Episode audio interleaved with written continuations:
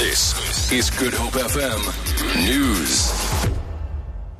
Eskom says South Africans can expect more load shedding today as it battles to relieve pressure on the power grid. The power utility has been implementing stage 2 load shedding for most of the weekend due to pressure on its aging fleet of power stations. Eskom spokesperson Khulu Phasiwe says they plan to ensure that the grid is in a better position to cope with demand from tomorrow. The struggling utility has asked for a 25% tariff increase to cope with its precarious financial situation. Three people, including a five month old baby, died when a bakkie overturned in Vicksburg, Free State. Three other people were also injured. The cause of the accident is not known yet. ER24 spokesperson Russel Meiring. Yeah, 24 paramedics arrived on the scene and found the bakkie lying on its side on the gravel road. Occupants from the bakkie were lying all across the scene.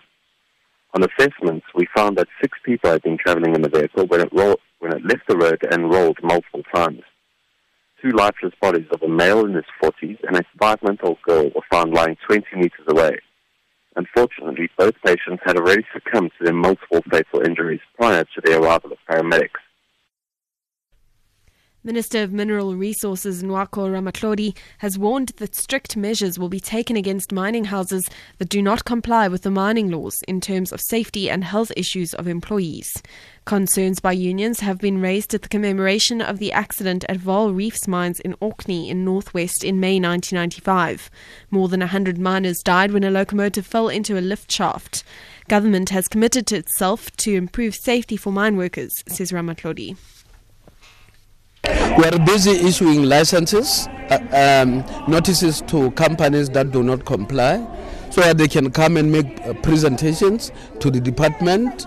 Those who are willing to be assisted to comply, we shall assist them. Those who are ignoring us, obviously the law will follow its own course. We are committed to it. And finally, thousands of panic stricken villagers have fled their homes fearing flash floods after an overnight landslide blocked a river in quake hit Nepal's mountainous northwest.